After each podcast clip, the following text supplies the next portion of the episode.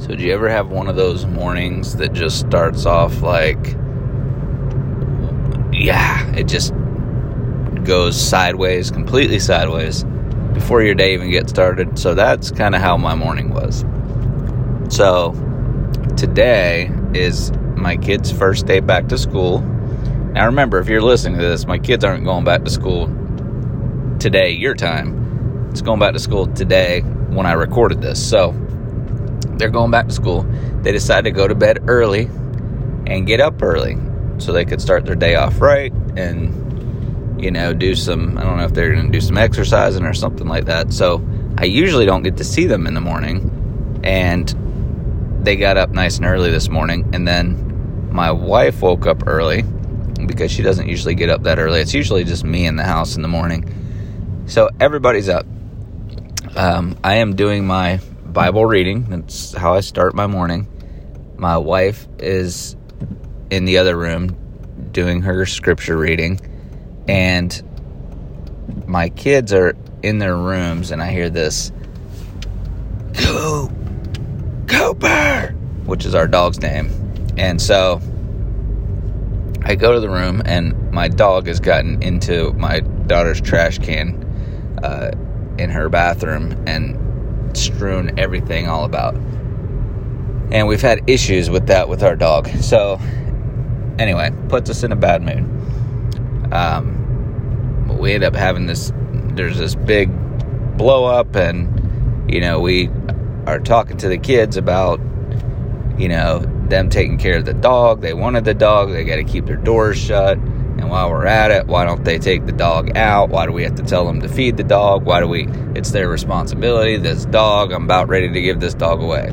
Yada, yada, yada. Now, I have two older siblings who have already, or their two older children have, one of them's 21, one of them's 25. And they, uh, they had a dog, which I don't know what we were thinking. It was an inside dog, and we got a, um, uh, a hunting dog, so that we thought we were going to keep inside. So that dog's name was Bailey, and Bailey, we well, we tried two things. Thing number one, when we had issues with Bailey, is we thought it would be a great idea to get a second dog, rescue it from being put to sleep or whatever it was at the pound. Well, that dog was a nightmare, and so eventually I got rid of both dogs. Well, I think that um, caused emotional trauma to my oldest daughter, and so she has always been an animal person, but I don't think I realized how uh, big that wound was when I gave their dog away. So with Cooper, I'm like, okay, I'm down inside. I'm like, I'm never gonna give this dog away. But when I get really frustrated, I threaten it and I feel like giving it away. But I never would. But so, why am I telling this story?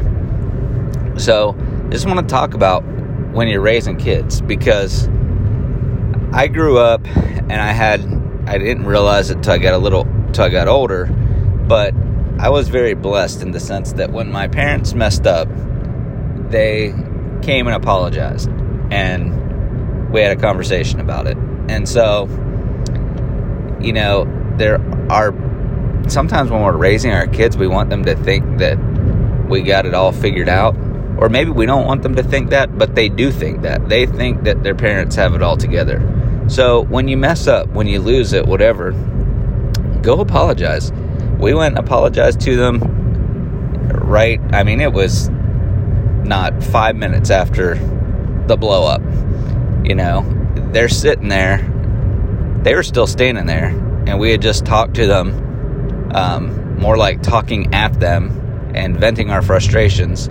Which sometimes it's you get so frustrated you forget that it's your kids you're talking to, and I'm looking at them and they're just sitting there quiet, and I know they're processing all this. And then I just took a big breath and I said, "I'm sorry I blew up.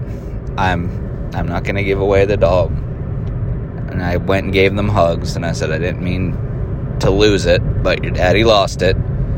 And so I just want to encourage you if you have a tendency to mess. Well, we all do. Not even if you have a tendency. I want to encourage you as a parent when you mess up, apologize to your kid, have a conversation about them. You know, I truly believe this morning, and we talked about this with both of them. I believe in spiritual warfare. The Bible says our struggle is not against flesh and blood, but against the rulers, against the authorities, against the powers of this dark world, against spiritual forces of nature in the heavenly realm. And I believe that there's spiritual warfare that goes on. And this week, as the new year started, we got back into the habit of reading our Bible as a family every night. So we've done that two nights in a row now. Um, and then I was reading my scripture this morning. My wife was reading scripture. Our kids were up. We were all together. And I think Satan saw it as a power move. Like, I'm going to ruin it's everybody's first day back.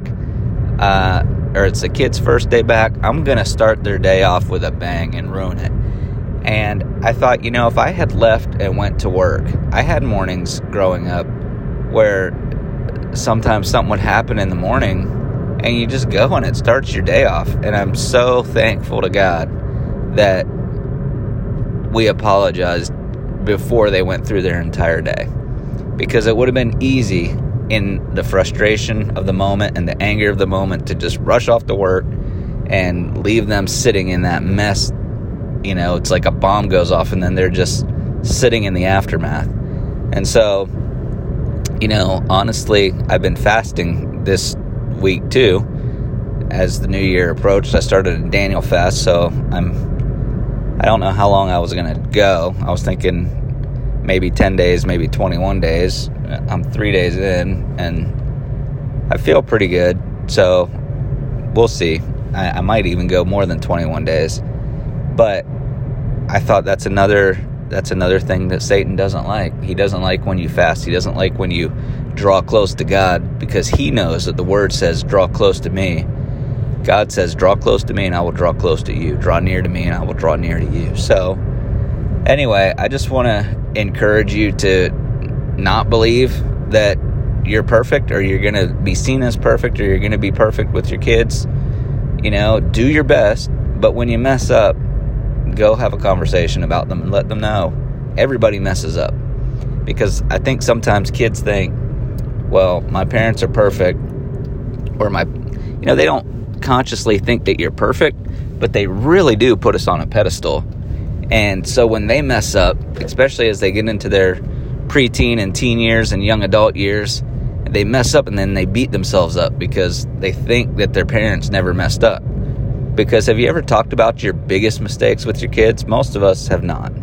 Because we don't, you know, we're ashamed of our biggest mistakes. So, anyway, I'm just kind of talking today about something real. Um, so, I hope it was beneficial in some way please make sure you go back and listen to any episode. You know, this podcast is just meant to be a choose your own adventure. You know, if you remember those old books, you just go back and listen to the ones you want to listen to. I try to record one every day on different topics. So go back and have a listen, share with somebody, leave me a rating or review as I build up my podcast audience. And I really appreciate you listening. God bless, and I hope you have a fantastic 2023.